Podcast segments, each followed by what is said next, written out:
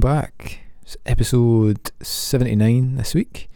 Um, joined by Eleanor Young, who you might know better um, as Fun Makes Good.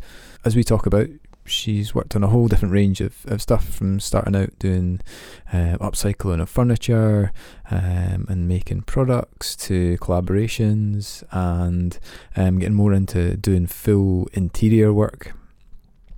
Um, we talk about a project she did down in Sheffield a hospital, um, sort of transforming this space for parents and children in the hospital, um, which is amazing sort of end to end design process and um, the different factors that build up to make that really successful.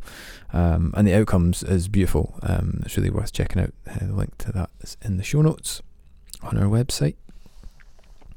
Um, yeah, and I think I mean we talk about the, the sort of range of different stuff that Eleanor does, and I think um, it's more and more the case. Um, it was last week with Louise um, and a lot of other people that we had in the podcast that designers and creatives tend to do a whole plethora of different projects and start to learn different skills and move into different areas through collaboration, through um, just developing their own practice, I suppose. Um, and it's it's a great way to explore um, initially through side projects and things like that, but then potentially moving that into um, monetizing it and actually making it a revenue stream. Um, um yeah, so it's it's a really interesting way of working, um, and it's something that's more and more common. I think the more people I speak to, um, yeah, that there sort of people are diversifying and looking at a whole range of ways of making money, not just looking at one avenue.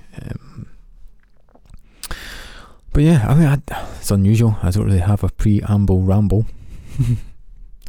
that not an intentional rhyme, but we'll go with it. Yeah, so the only thing left to say is if you don't follow already, maybe you're new to the podcast, um, it's at CCC Dundee on Twitter and on Instagram, facebook.com forward slash groups forward slash CCC Dundee. And yeah, we're on Spotify, on iTunes, on all good podcasting platforms, and you can even ask your fancy speaker things, your Alexas, your Siris, your uh, Home Assistants, Google's ones. Um, yeah, you can ask for creative chit chat and it'll give you it. How good is that? But yeah, let's get into this episode. So it's number 79, and this is with Eleanor Young. Um, well, I suppose it's slightly interesting. I'm celebrating, I'll be having done te- 10 years of Fun Makes Good this year. So for me, that's quite a big milestone. And in a way, it's come around quite quickly. Um, and I think it's at a point where there's a lot of sort of changes in my life, having just become a mum, and you know, I'm sort of thinking what I'm going to do next. And it's it's quite a nice time to reflect on where I've come from and what I've done and what I hope to do to do next. So I graduated in 2007, um, Glasgow School of Art, studying textile design and I sort of in the back of my mind, I always wanted to do something for myself. But I think you know, fresh out of art school, you don't really know how that's going to come about or what you're gonna what you're going to do or how you're going to get to that point. Um, so I did the sort of usual route of um, we did new designers, so we went down um, and exhibited our stuff as a class and I think you have these aspirations that you know it's going to be amazing and somebody's going to snap you up and that's going to be it. But of course, it doesn't always happen like that, and it didn't. Um, and sort of nothing really came about of it. Um, and so I came back to Glasgow, and then I did actually get a an invite to come do an internship in London for um, sort of a graphic design slash branding agency. So nothing to do with textiles at all, um, which sort of came as a surprise. But as I had nothing else sort of on my plate, I sort of thought, well, actually, it's quite an exciting opportunity. Let's go down and see what it's all about. So it was for a small um, studio where they um, sort of designed products for sort of the licensing industry based on children's television programs. So completely different from what I was doing. And I still don't really know to this day why they sort of picked me and asked me if I'd want to come and do an internship. But I really enjoyed the kind of environment and doing something completely different like that. And um, I learned a lot of sort of computer skills and a lot of things like Illustrator and stuff, which I hadn't really done, you know, in my degree at all. So completely unrelated to what I was doing, and I didn't see myself continuing with that. But I think it was a good place to place to start and get a little taste of um, sort of the outside world and working for a small agency and stuff. Um, and it also gave me like you know a chance to be in London and sort of think, you know, is this somewhere where I want to be? Um, I enjoyed it, but I didn't. So I decided to come back to Glasgow, and after that, um, I just was like, well, I want to continue building on what I did in my degree show. And um, so, what what was that? Oh, that sorry. Um, so it was interior textiles, um, specialised in embroidery. But in my final year, I also took upholstery evening classes because um, I was really interested in. I found it very difficult to kind of show the end product or the end use of a bit of fabric without there being something real there. And I think for me, um, it made more sense to kind of show it on something real. And for me to understand how the fabrics would work, I needed to get some hands on experience. So I enrolled in evening classes at the Glasgow uh, Metropolitan College. And um, so I could, in tandem to my final year work, I could produce fabrics and then upholster them onto furniture. And I really enjoyed that that process. It kind of gave me an understanding of how fabrics would work in the three dimensions and I just sort of fell in love with the whole sort of upcycling and that kind of thing. So I had this little small small portfolio of work and I wanted to continue doing that. So once I came back to Glasgow, I pretty much just got a part time job and just continued to kind of build on my own sort of work. Um, and from there, just started like approaching sort of independent retailers and things. Um, I think sort of being quite brazen as you do when you sort of come out and just say, "Look, this is my stuff. I think you should have it in your shop." And um, do you think that so? Because I often feel that that's a, a, really good quality to have, like this sort of a, a brazen attitude. Mm. To, and just the ability to just go and speak to people and say, "I have this thing. Mm-hmm. I've got confidence in it. Will you?" Yeah. Um, and do you think you have you always had that attitude, or is that something you've had to develop over time? I think something I've had to develop, but interestingly, I think it sort of appears and disappears. Like at the moment, um, it's something I know I need to do again and approach people, but there's always a bit of a sort of nervousness about it. So I think you have to sort of give yourself a little bit of a, a, check and say, no, actually, you know, it's totally worthy, it's totally worthwhile. People will like this, um, and if you believe in it and you've you've picked the right sort of space, then they will sort of you know it ties into their products and their ethos, and it should it should work for them and their customers. So um, at the time, there were some places like I don't know if you um, remember Chez Camille.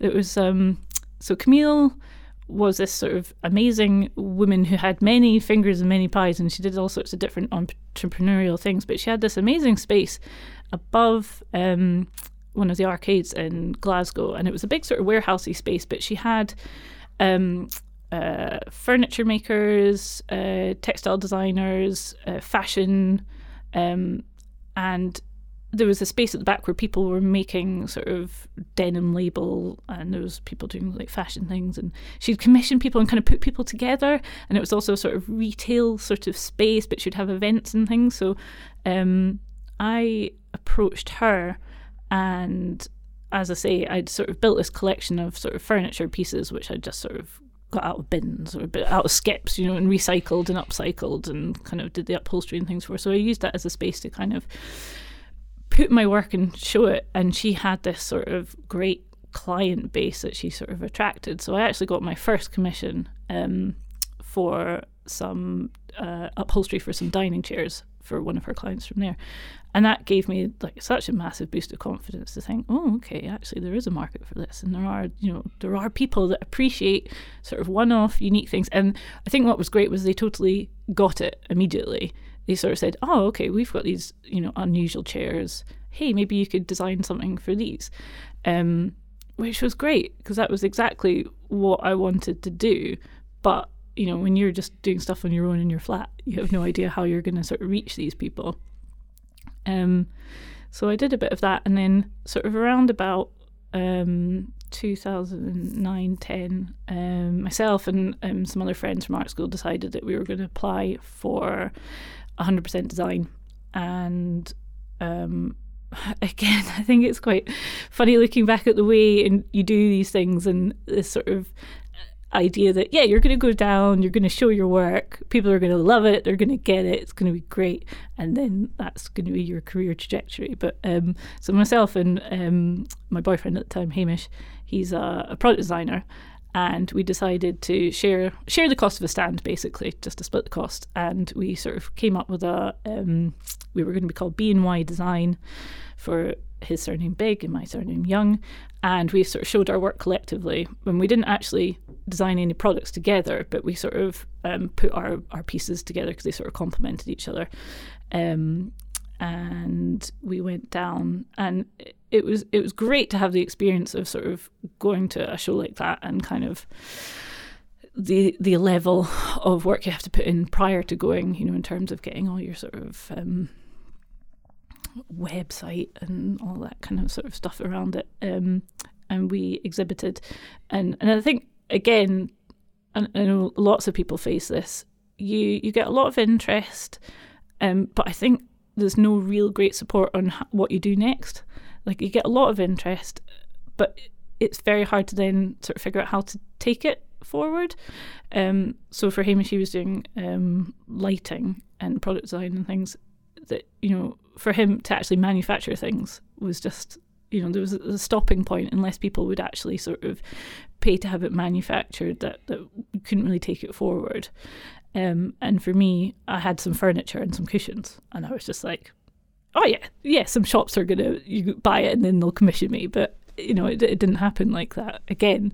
Um, but it was a great learning experience. But from that, what I would say is we got quite a good, a good bit of press, and I think just you know the power of the internet and stuff like images sort of got pushed around, and so my work sort of spread out a little bit more from there. Um, and then I um, got commissioned shortly after that um, to do uh, upholstery for um, a restaurant in London. Um, I'm also at this stage working part time as well. So I graduated, took a part time job, and I've just been sort of doing my own work on the side.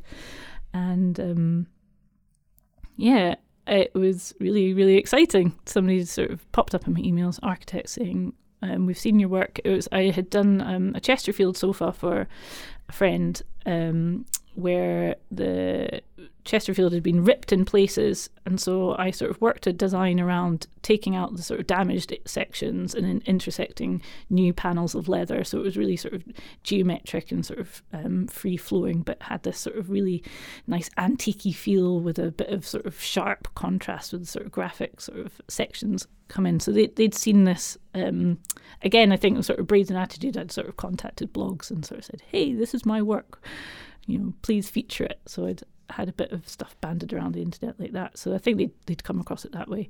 Um, and in my sort of naivety, I just sort of said, yeah, absolutely, I'll, I'll give it a go, having no experience doing anything like that. But I think sometimes you've just got to, haven't you? Yeah, as long as you've got. I think we've talked about this with quite a few people on the podcast about this pushing yourself outside that comfort zone, but mm. not pushing yourself too far where you're completely out of your depth. Yeah. Um, and it's having the confidence in your own skills and the ability to learn new skills um, to a point in which you think, okay, I've never done anything like that, but I kind of know what I would do or how I would learn to do what I need to. Yeah, yeah, absolutely. And I think it, obviously totally depends on the client and the person who gets in touch with you and i think you need to gauge that yourself. At which stage do you you know confess to them that you've never done this before but you you're totally confident that you can? Yeah i also think there's a sort of there's that there's an experience level as well. If you're paying a lot of money for a, a high end object or thing that, that is of a high value, then you maybe you're looking for someone with much more experience that's done a lot of things before. But mm-hmm. then if the price point's maybe lower or you're going to a more independent or smaller designer, then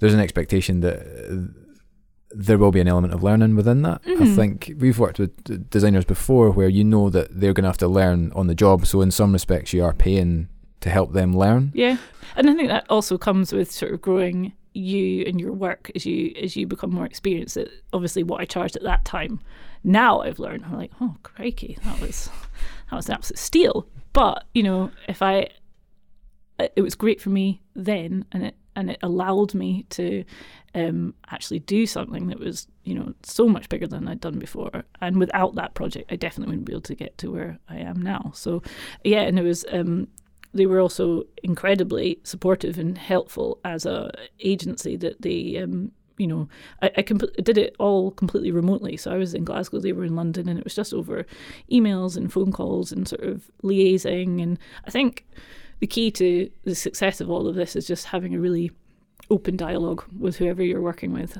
and um, trying to keep that communication really open and so if there are any stumbling blocks, you can go to them and vice versa, and then you can work through any problems to find you know a solution. And I think that's what was successful about that was um, that um, we could work through these things and ultimately come up with something that I was happy with, they were happy with, and their the end client was really happy with. And subsequently from that, I've kind of established a relationship with this um, architecture um, interior design agency that I've done subsequent work for them um, since. So yeah, like sort of dream dream project at the time, um, which was which was fantastic. Um, so that was sort of 2010, 11, and I also I think sort of maybe slightly before before that I did um, the Starter Six program as well. I don't know if you've come across that. So it was a culture enterprise program. Um, set up for sort of emerging makers um, with a sort of mentoring scheme, and ultimately, and you could apply for funding and things. So um, it was it great in terms of sort of building another sort of um, creative network of other people. You you tend to find there's so many people now that you say, "Oh, I did Starter Six." oh, I did Starter Six. And oh, it's, it's like funny you say that because uh, last week's guests. Yes, um, I didn't realise. Yeah, well, there you go. Well, yeah. So, yeah. so it's it's got this really nice sort of community behind it. Um, and I think it was just a really good thing to do at that stage in my career because I could say, well, I've got, you know, I think I know I've got um, potential to sort of build a business around this, but it's trying to think, how do I um, build upon what I've got and how to take it to the next level and things. And um, so, yeah, I've just always sort of worked in that way that I'm sort of setting myself my own projects and kind of building up a small sort of brand, I suppose, for my own work, um, but also being open to doing sort of larger scale commissions and sort of other projects that come along. Um, like that sort of flexibility in working, and I think that was something I always wanted to do. Um, but I think when you're a student at art school, I think it's hard to kind of um, say that to your tutors. I think our our degree was quite um, you, knew you were either fashion or interiors, and both of those were quite commercial. And I think, I think it was hard for to kind of say, well, yeah, obviously it's got commercial potential what I want to do, but I, I don't see it as you know being um, something that you produce in mass volume. I definitely want to produce more sort of one-off pieces. I want to sort of work with um, people to design things for specific spaces or specific end uses, sort of site specific things. And I think that was quite hard to convince the tutors around that idea. Um, I think that was hard to sort of illustrate how you were going to do that. So when I left, it was I was a bit lost. I didn't really know how, how I would fit into these things. But um, I think if you've got an idea, you just have to kind of slowly sort of plug away at it, and hopefully, hopefully it'll come come to be. Yeah, so. yeah, exactly. Mm. And so, uh, what point did the name come about? Oh yeah, um, so that actually happened um, during art school. Um, I had a, um, there was a magazine that had lots of sort of arty bits in it, and there was a, a poster in it that had a little robot, and it said, "You can't fail." fun makes good. And I had that on my studio wall, and it sort of just became a bit of a mantra. You know, if you're having fun, then ultimately it's good therefore it can't be wrong. So that was just always this sort of mindset that I'd had. And I think, it, yeah, it was. I remember having a conversation with my flatmate at the time, and I was like, yeah, I want to do my own stuff. What should it be? And I was like, oh, I, don't. I don't want to call my business or whatever it was going to be. I didn't want to call after myself. Um, I just didn't think it fitted. Um, and I think sometimes it, it works for, for people definitely, but I don't think um, my name, Eleanor Young, is particularly inspiring in terms of like a sort of brand, brand, and also you can hide behind something else. Um, and it's fun makes good had a nice sort of ring to it. It sounds uh, joyful and it's slightly ambiguous as well. And I think that meant I wasn't tying myself to something specific. You know, if I'd said Eleanor Young textiles, then that kind of sticks you to Yeah, that. It, it sounds quite serious as well. It does, doesn't it? Yeah. Yeah, which I don't think fits me or my style. Yeah, that was my other question. Is like, how is that related to the the style, and how would you describe the style that you have? Hmm. Um, I would definitely say it's bold and bright and pattern led.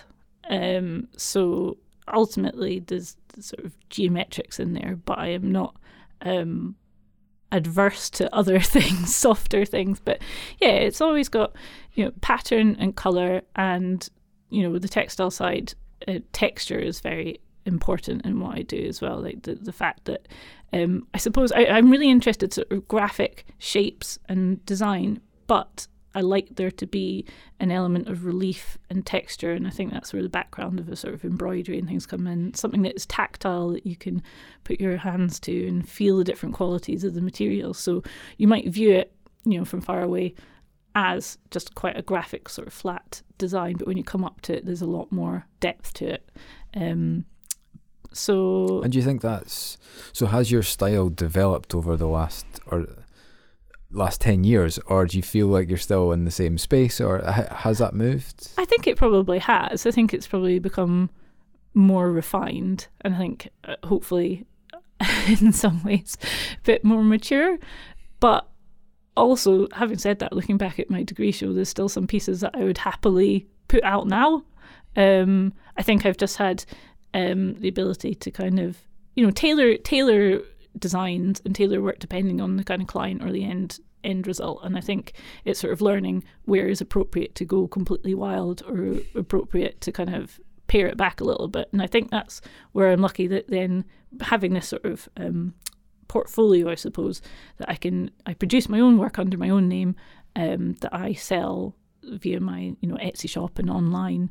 Um, but then I also do work for um, other people or institutions is definitely my style, but it's sort of within their maybe tying into their kind of um, brand aesthetics or something, or, or certain colours that they use. So it's using my kind of um, signature style, but I can kind of tailor that depending on who the, who the end client is and things. Yeah, because you've done a lot of work in the sort of interiors and those kind of collaborations, Mhm. like the the gigantic set of curtains uh, in Edinburgh. Yeah, yeah, yeah. That was um, so again. That was with the same architects, um, Softroom, who approached me for the initial um, set of um, seating for a restaurant in London. So um, when they were opening up the Edinburgh one, um, they came back to me, which I was super excited about, and I had done another curtain for them previously, so this is something that was sort of fairly new to my repertoire,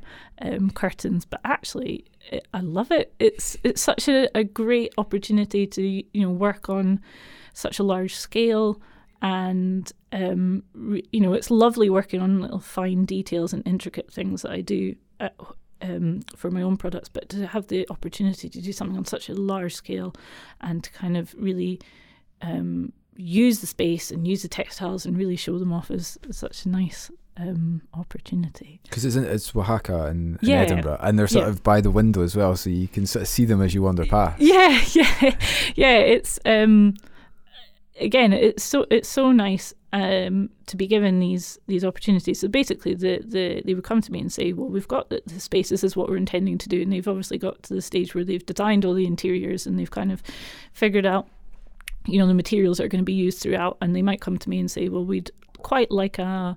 Um, for this one, they say we've got this back wall. We kind of want a wall hanging or a curtain.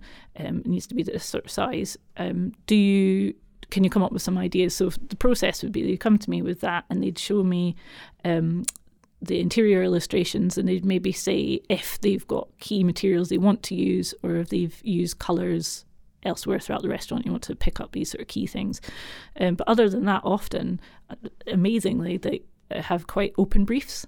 So they sort of say, oh, just, you know, to, the style that you know you you're used to sort of present some different things so from there i would you know draw up a couple of different design options um And is that like uh, pencil in a sketchbook, or is this in software, or yeah you do that? yeah definitely to start with um a good old square paper draw up lots of different sort of different ideas little sketches and then i would sort of narrow them down and then take those sketches. And is that the squared paper because the geometric pattern element of it, or is that just because you like squared squared paper? Uh, that's, a good question. That is probably a bit both. I think also happened to be the notebook that I have currently lying around. But actually, I think I will take that forward. It's just nice. I think um, f- for these sort of things, it gives you. Uh, an opportunity to create a sense of balance, or you can kind of. Um, so for this, I wanted to have a feeling of sort of cascading um, ticker tape or confetti. You know, sort of Mexican restaurant would have a sort of festival sort of vibe. Um, so with the squared paper, I suppose it allowed me to kind of place things with a sort of random feel, but I could make sure the sort of scale would work for that kind of um, size of space.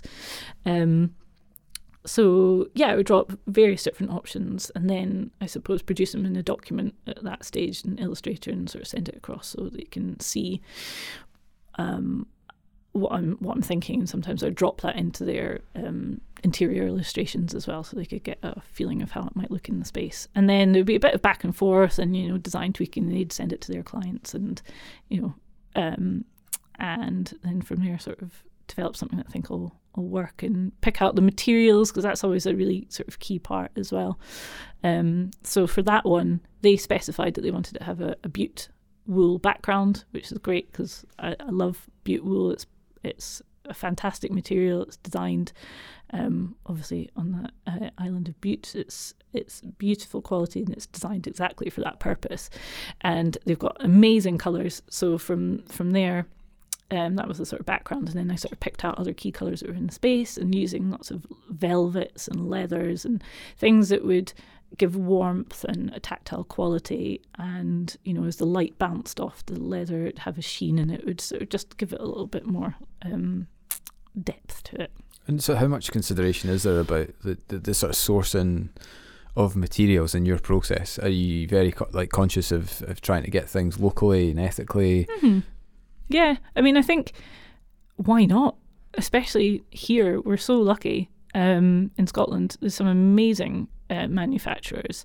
And as I say, Bute is one of these companies that's just absolutely top of their game in terms of producing a quality product, um, the the range of colours and textures, and it's it's so nice that it's produced so close by, and you can go to the mill and you can kind of see people, you know, on hand producing it, and you can have a tour, and it, it would be crazy not to use it. So it's lovely to be able to kind of um, promote that and use them and, and, and subsequently I've sort of formed quite a nice relationship with them as well um, just just over the years and um, last year the year before they opened up a retail space on Rothesay. so they converted um, uh, they, they, decided that actually they wanted to give something back to the community and they wanted to create a space that was not only just a retail shop for um, visitors because the mill doesn't actually have a shop it's got a sort of a surplus um, but they maybe do like a, a, clearance every you know year or something when they sell end of line stock but they don't actually have a a, a showroom per se that show that sells sort of stock or products. Um, so they wanted to have a space on the island that had that, but they also wanted to create um, a space that would have workshops and they could invite other artists and designers and makers over so then they could hold um, so they've done you know sort of tote bag making or cushion making or upholstery or a whole jewelry a whole host of things that um, they could give back to the islanders as well so it's actually um, you know it's creating jobs but also sort of I think with with sort of small communities, you kind of you need stuff for people to do.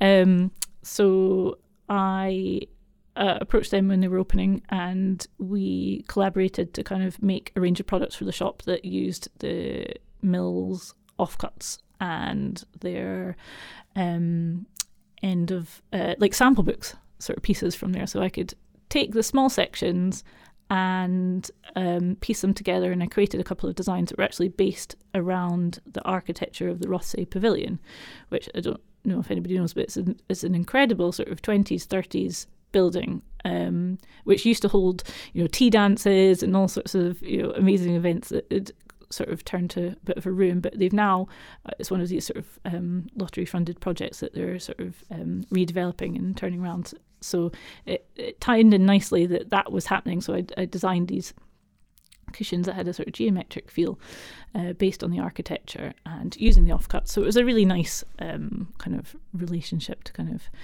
produce a product from the offcuts. And um, subsequently, I've also ended up painting their their front doors of their studio uh, of the shop studio as well um, which is another sort of sideline project I've done.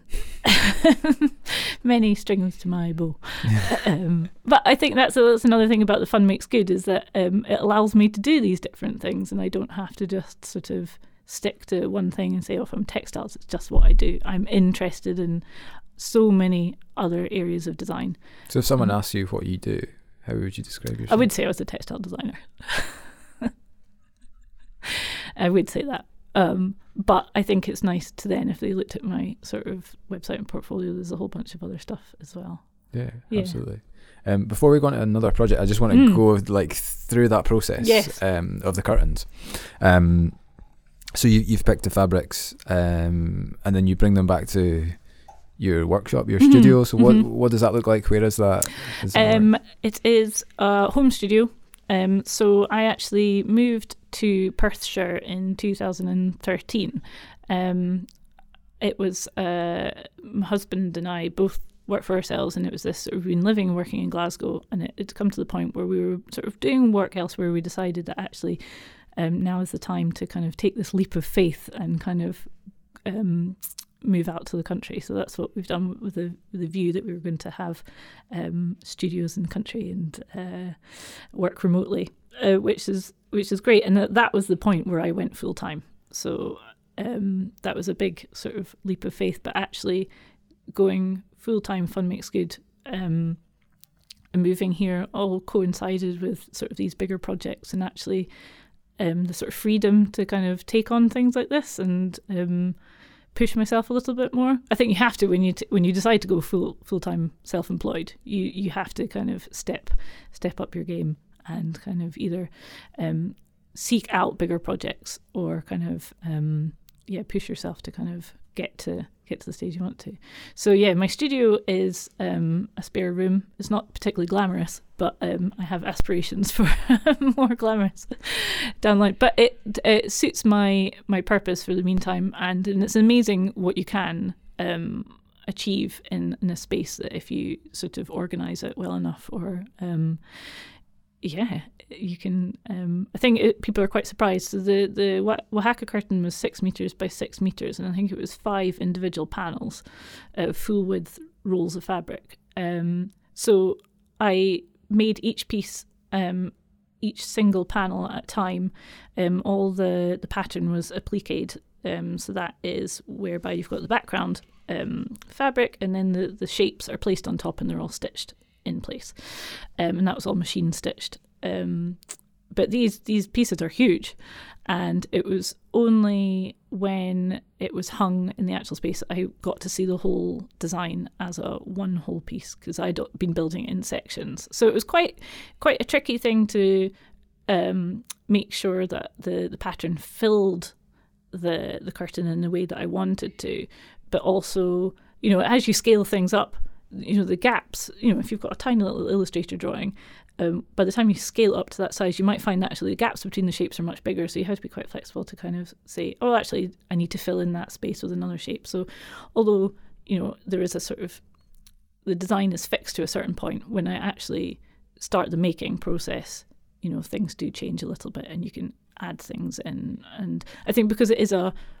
it you know it's a one-off piece it's not um, set in stone and you know you can alter it and you can sort of change things. And that's partly why I really enjoy the hands-on making like and I still really enjoy that because it's it's it's it's a whole part of the the design process. It's, it doesn't um, finish you know when you've finished the design. You you're still altering it and still changing it and making decisions whilst you're making it.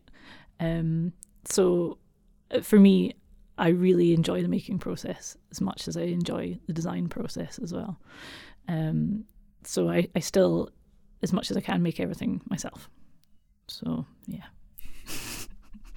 so it, sometimes I just have to, you know, for something like that, I had to move into the living room and sort of move all the furniture aside. And I'm probably giving away too much, but um, um, yeah, it's amazing what you can do in the space. Mm. Um, so, I mean, one of the other projects I really want to talk about is the the hospital interior Mm. project because I think it's a it's a fascinating space to sort of bring to life because I think I mean majority of people will have spent time in hospitals and Mhm. understand the, the sort of aesthetic, the standard aesthetic that you expect when you go into that sort of environment and. I mean, there's a lot of good reasons why they exist in that, that way, but I'm intrigued to find out how you went about, how the project came about, and Mhm. how you went about designing and redesigning the, the hospital space. Yeah, it was um, a really wonderful project. Basically, I think it's one of these things in the back of my mind. I'd always thought, oh, wouldn't it be wonderful to kind of work for a space like that where um, people are coming into it every day, and you know, often these are so clinical and so often depressive, um, and they they shouldn't be like that. And you know, when when you see things done well, um, so uh, I think I was sort of brought to my attention. Um, Morag Myerscough, designer, had worked with Sheffield's Children's Hospital um, a year or two ago, and she'd they'd opened up a huge new wing, and she designed this most amazing um, new wing for the children that was very much in her. If you don't know her, it's incredible sort of bold, bright geometric style, and um, she'd uh, brought the rooms to life with these sort of paneling that was um, all sort of different colours, and they had different um, levels of, of colour and pattern depending on the age groups of the children. Anyway, um, it just made me think, wow, these hospital spaces don't need to be, you know, the way we normally see them with horrible sort of white clean vinyl and nasty sort of just bland interiors.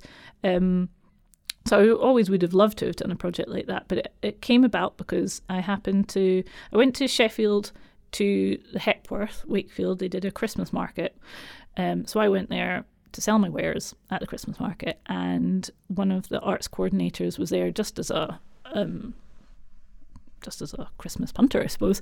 And she saw my cushions and she sort of approached me and sort of said, "Oh, these are great. You know, uh, I work at a children's hospital charity. Do you think you could make these out of, you know, like a vinyl or something?" And I was like, "Yeah, I'm pretty sure I could. I can't see why not." And she's like, "Yeah, yeah. Well, we often work with commission artists and designers to do some stuff." And she's like, "Oh, we've got these horrible sofas. It would be so nice to do something." Okay, well, I'll take your details. Um, I thought, oh, great, brilliant. And I always have this annoying habit of not taking other people's details. I don't know if other people do this, but you kick yourself and you think, I bet there's so many occasions where people don't then get back in touch with you and you you've lost that sort of connection to Yeah, and get in touch with them. I think it's very much, especially uh, like running your own creative business or, or being a freelancer or working for yourself. It's kind of like you need to get yourself to the front of people's minds Mhm. when they have that decision to make. When they go, "Oh, I need someone for that," and Yeah. then you need to be the first person that pops into their head. Yeah. Um, so it's it's doing that, and then if it's if that doesn't happen naturally, then if you have the details, you can then push yourself to the front of their head if you like. Yeah. So I just send them a little reminder or an update or something like that. Exactly. Yeah, that is something you definitely need to um, remember to do. Um, but luckily, um, she got in touch, and so from there, the the initial idea was that they had this this room with these horrible sofas, and they wanted some cushions made. But I think subsequently. Um, there was a new ward that was being built, and they had some basically internal glazing um, with these sort of window boxed window sections, and they were all coloured. There was an orange one, a green one, and a blue one, and a pink one. And I think they'd identified that these had potential to be interesting spaces. They weren't necessarily designed like that, but because of the way they were and in the corridor, they actually became a natural place where people wanted to sit and have a little sort of private space. Um, so they commissioned me to design and make some large um, geometric sort of uh, window seat cushions, essentially. Um, so the interior space overlooks um, a central uh, waiting area, and there's a, a central tower in the middle with really bold geometric um, windows in that, and they called that the play tower. So that was my initial starting point for the kind of inspiration for the designs. I thought, well, this is a children's hospital, play tower. I wanted to look at um, children's sort of toy blocks, building blocks, um, things like that, sort of geometric shapes, arcs. I mean, it all tied into my sort of aesthetic already. But um, and then using the key colours that were used throughout the hospital in these sort of zones, I then um, created uh, four different designs that um, had interlocking shapes. Um, made out of vinyl and um, it was all patchwork together and then these sat into the window boxes and yeah it, was it was a really really lovely project um, and then from there, they then approached me to say, well, they've they've got a, a parents' room. So it was in the ICU ward, and essentially it was a sort of a private space for parents um, of children who are in the ward on a daily basis to go to have a bit of downtime, to make themselves a cup of tea, this kind of thing. But it was the usual sort of white space, really awful sort of art prints that were just sort of hung in random places, you know, notices sort of stuck to the wall in various odd spots and n- like nasty bits of furniture and these incredibly dominating sofas, which they said they couldn't do anything about. They had to stay. But was there any way that I could come up with something to sort of soften that whole um, setup? And I think. Um, again, they'd seen my work, they'd sort of seen the style, so they'd already kind of decided that they wanted something quite vibrant, quite poppy. Um, so, and I think they'd they'd then shown it to um, not only the obviously the board, but the um, staff as well. So I think the staff had quite a bit of input in saying what the kind of thing they wanted. So they'd maybe picked out some areas that they said, oh, we'd like some things on the wall, we'd like some like soft furnishings. Maybe you could try and do something with the kitchen area. Um, so I, I, was sort of given this blank blank canvas ish of this room. Um, where they asked me to sort of design a concept to sort of change this whole space. And it was really a really, really lovely experience to be able to do that. So again, I kind of um, built on the sort of things that they'd picked up from my work previously. I think they'd actually seen some of the doors that I'd painted, so they they liked that sort of style, lots of intersecting lines. Because you had another weird link to last week's yes. podcast. You painted the door at Taybury yes. Gallery as well. Yes, right? yeah. yeah, I know it's so funny. So um, um, when I moved to um, Perthshire, um, they were Gillian Eason had been invited to kind of set up Perthshire Creates, uh, trying to create a sort of central hub, I suppose, it was like a website um, network for sort of creative practitioners in the sort of Perthshire area, and they had a launch night um, this is a lovely tangent, but I think it probably all links back around. But um, so uh, they had speakers for the night, and Katie Guthrie was one of the speakers at that. So um, Katie did a, an amazing presentation just about her and her work, and I'd never met Katie before, but I remember just being like, I love the sound of what she does, and she just seems so approachable. And um, and also, I think because I'd moved to the area, didn't know anybody, didn't have any friends. I was like, ah, I see a potential friend in this in this woman. I'll approach her afterwards. Um, so I did, and so we sort of developed a friendship um, after that, and it's been really nice uh, to kind of uh, build on that and sort of do little collaborations um, here and there.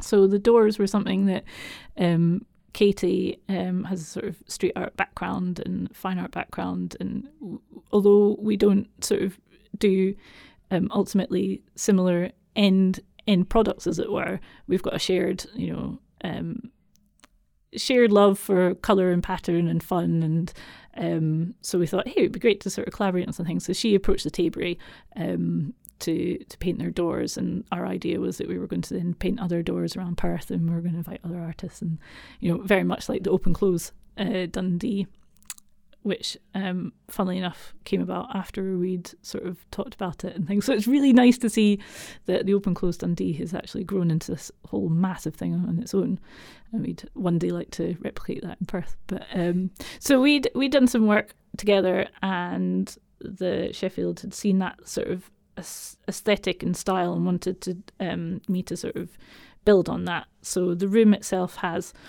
um, murals that we ended up I ended up painting um, that are really strong graphic um, intersecting shapes and a really color palette that would help lift this um, essentially this sofa that sort of dominated the space. And we also I also created art prints that built on those patterns, and I created a whole series of um, cushions and poofs and things that would help soften the space and make it feel a lot more homely.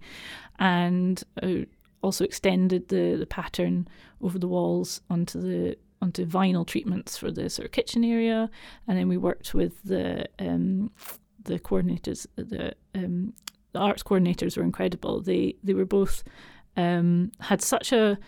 I think it really helps when people really understand design and that it's just it's not just um, it's just the little things as well. So they were they were really keen to you know make sure everything tied in together. So we even changed the door handles on the cupboards, and you know they were like, oh well, actually now we should change the, the pots that the coffee come in and the, the tea bags because you know it's all they just wanted to, people to have a space that felt really really considered.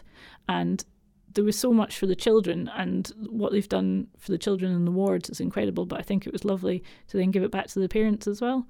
Um, one thing that was difficult was because we had to go there go down we did it over three days the room needed to be in use. So i think a lot of the parents were a bit like what are you doing? Can we not go in here? But um, when I was there, it was lovely. There were lots of um, parents who would come in and just sort of kick their head in the door and have a look and say, "Oh, this is this is great. We're so excited to have a space that we can go in and use." And yeah, it was it was lovely.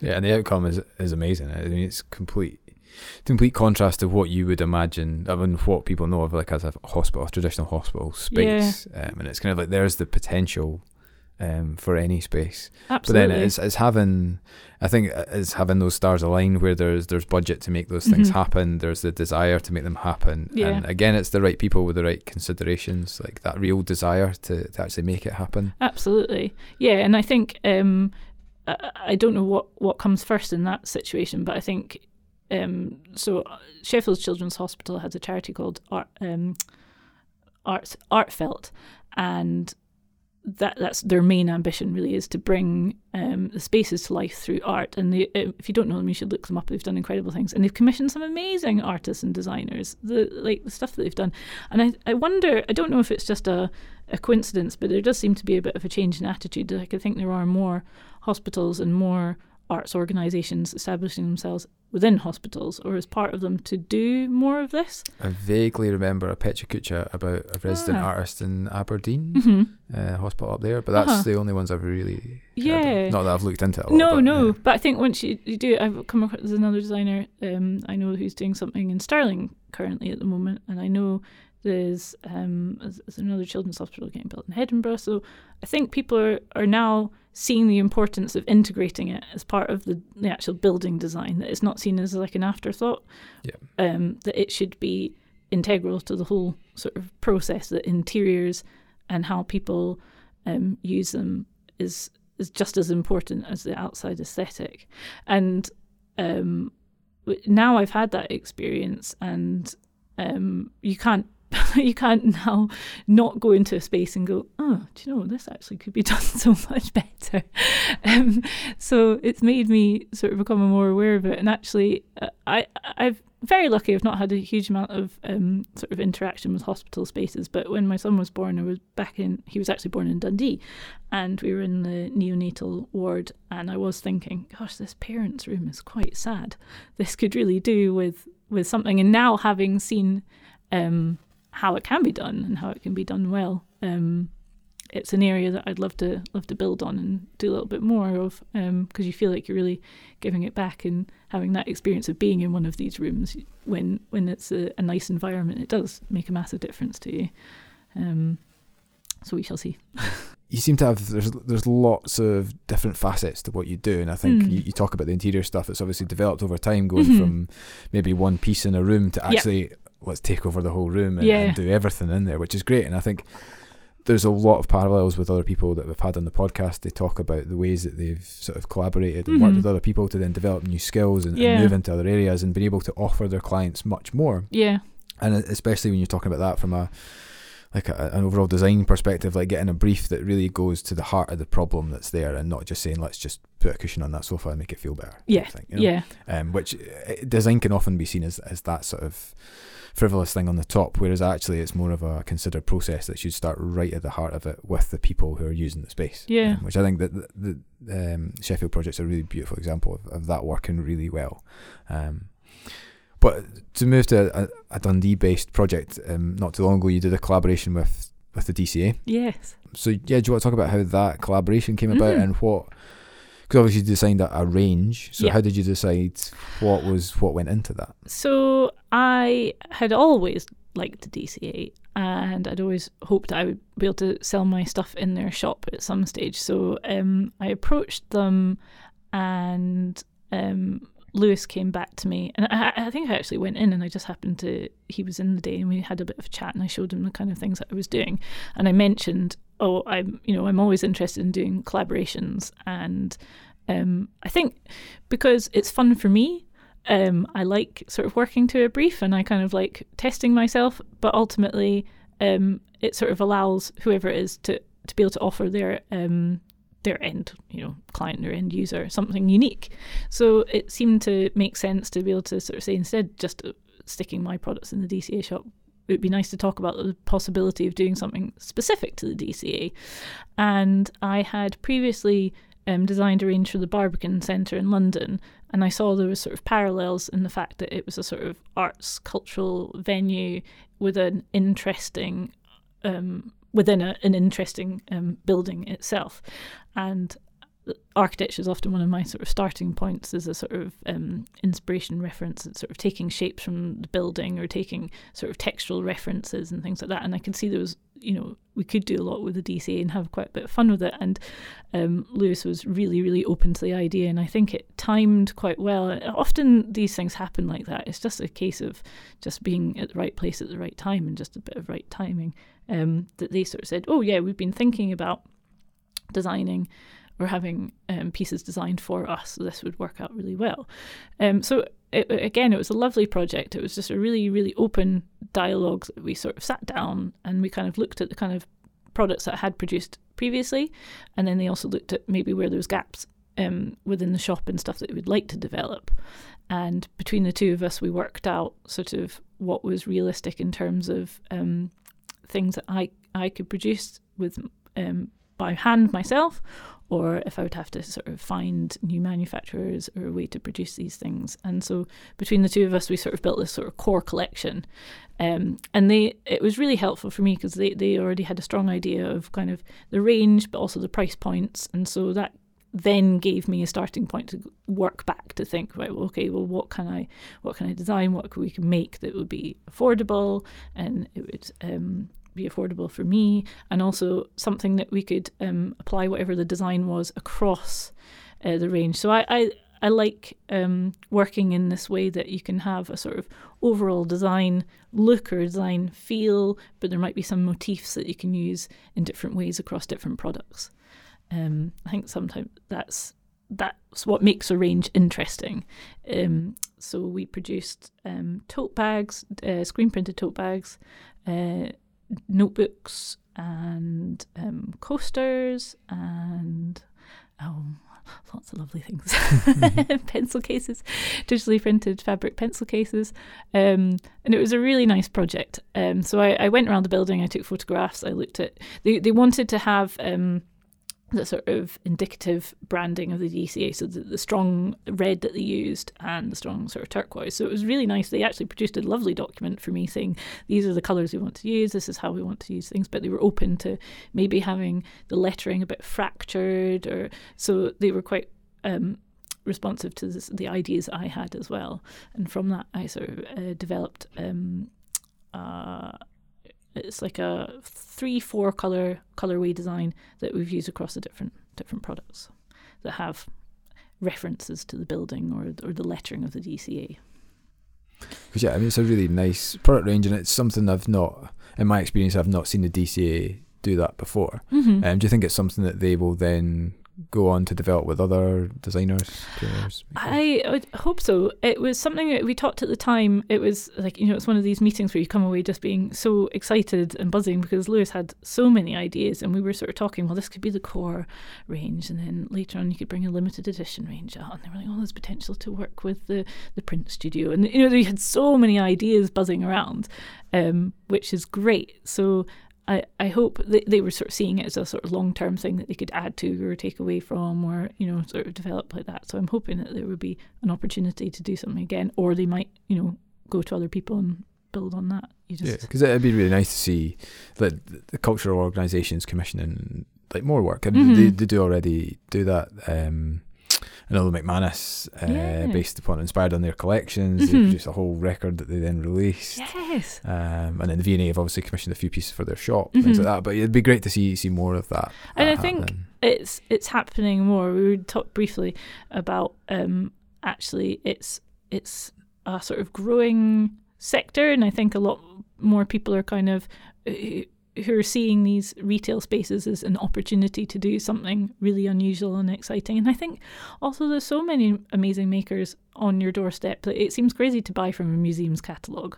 Like I remember going to I can't remember it was Copenhagen or something and going into the, one of the gift shops and they had stuff that was that was said Glasgow Riverside Museum and you just think what this is this is nuts you know you're you're one of these design capitals why don't you have you know bespoke pieces created. And I think uh, obviously it's it's just a, a mindset. And I think maybe it's it's next generation of having different sort of people in these retail spaces that are now sort of looking at it's not just a case of buying from a catalogue actually let's use the people who are around. Let's get people who can respond to the collections and design something off the back of that. Because I think that's a really nice thing um, that you know they've got if they've got a particular exhibition on they can find artists or makers that would be able to respond to that and then create something. So it just extends the whole sort of culture experience for visitors. Yeah, I mean, yeah, especially with, the, the sort of boost in the tourism market here. I mean, people are coming and looking for that that thing they won't get anywhere else. Yeah. the thing that's unique to Dundee, um, that they can take home and that, that feels special. Yeah, yeah, and I think that's it. They, they, you know, you don't. They are different spaces. They aren't a high street retail shop, so they should sort of approach it differently. Um, so yeah, it was lovely to be able to work with the DCA to create something like that unique to them, and, and it was one of.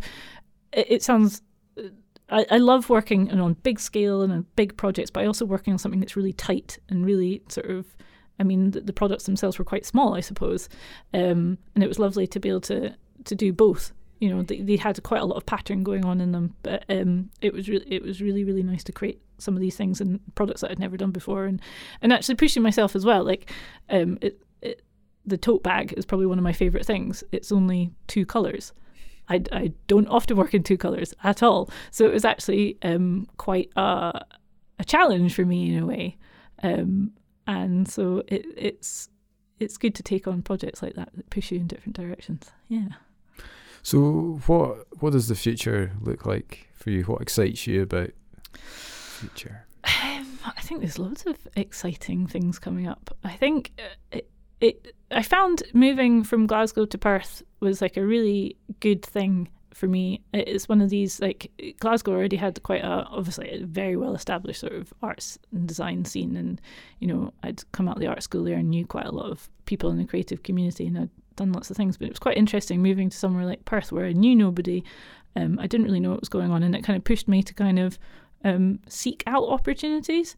Um, so, and I found it really beneficial because it's you know allowed me to sort of collaborate with people like Katie, which I wouldn't have imagined several years ago that would have done. And from that, we've done the doors together. And then um, after she did the podcast with you, we were talk- we were just painting some doors, and then from there, um, herself, myself, and my husband, um, Hamish, who's a lighting designer, sort of urban realm designer. We were we'd had conversations with the council before, and we'd um, sort of commissioned to kind of do a series of. Um, they were supposed to be very temporary, very fun. Um, uh, art pieces in the Vennels. So this was all in the sort of lead up to the City of Culture that um, they wanted kind of things over. It was an Easter weekend, so the three of us got together and identified some of these Vennel spaces, and we worked with um, the sort of history of the the Vennels and the, the names. So there was like um, Baxter's Vennel. We t- we covered in bakery puns because um, it was the idea of the, the bakers, and we guard Vennel. We covered in lots of geometric shapes, and we actually in Cow Vennel. That was where they drove all the, the cattle. We um, did a sort of um, bit of guerrilla gardening. We had um, uh, astroturf that we lined um, some of the fencing with and planted up little flowers and had um, brightly coloured hooves prints on the ground and things. I thought, you know, really fun, silly stuff. Um, so uh, moving here has allowed me to do a whole host of unusual projects, and I think. I don't know if other people find that, that it kind of pushes yourself to kind of find avenues to do new things. Um, and so I'm excited. Although Perth didn't get City of Culture, I think it's um, boosted them in terms of thinking about who who's around and and areas that they could sort of bring art into the kind of um, public eye and things. So I wouldn't have imagined that I'd have been sitting in sort of council offices having um, chats about sort of street art and uh, projects like that. But um, yeah, things have come about, and it's it's been really really fun. So there's, I'm hopeful that there are other things that are going to come out from the back of that. Um, that although they were unsuccessful in the bid, that there's um, it sort of kickstarted a little f- flash of inspiration, and I think they're hoping to do do more. And I think looking at the success of other cities and what they do, you know, like Aberdeen, the Spectra Light Festival, and you know, all cities feel that they need to have their own sort of signature thing or event or what it is that's special about them. And I think Perth has got a lot of potential, and I think it's nice. Um, we've we've kind of got ourselves in the position where um, they know who we are, and I think we're kind of um, myself and Hamish and Katie and other people were in this sort of. It's nice to sort of collaborate and pull our strengths together and kind of um, come together and pitch ideas and and sort of talk about ways that we can sort of do un- unusual, exciting things. So I'm I'm hopeful uh, that things will will happen down the line. um, before we finish up, um, is there anything that you've been listening to, reading, watching recently that you would recommend? I um, have come across. I don't know if you know the Boring Talks. So it's a series of. I think I've heard of it, but yeah, they're just nice little short um, podcasts. That maybe some of them are only ten minutes long, some are fifty minutes long, and they're just people talking about different subjects. Um, so I don't know. Uh, as a a new mum, lots of late nights up regularly, little short snippets that you can listen to. So um, anything from sort of Dutch paintings to roads that go nowhere to um, uh, shapes of cornflakes. There's, there's a lot of fun things to listen to. Um, so I've been enjoying those. Uh, not totally highbrow, but sometimes it's nice to oh yeah listen to other stuff. um, so if anyone wants to get in touch with you, see your work, mm-hmm. um, where do they find you? Um, I have a website. It's um, funmakesgood.co.uk. Um, and you can see all my sort of past projects on there from anything from um, my tableware to upholstery to um, large scale commissions, interiors and hospital works and painted doors and everything. But also, I think what everything that ties it together is very sort of pattern based, very bold, very bright, um, and uh, a bit fun, I think. And um, there's a link there to my shop. I've got an Etsy shop where you can buy pieces um, but you can also commission me as well, so you can get in touch if you have, you know, for example, a chair or you know something that you want recovered. I can design upholstery and do that as well. Um, and I've got an Instagram that's fun makes good as well, which I update from as much as I can. So yeah, you can find me there. That's good. Thank you very much. Not at all. Thank you.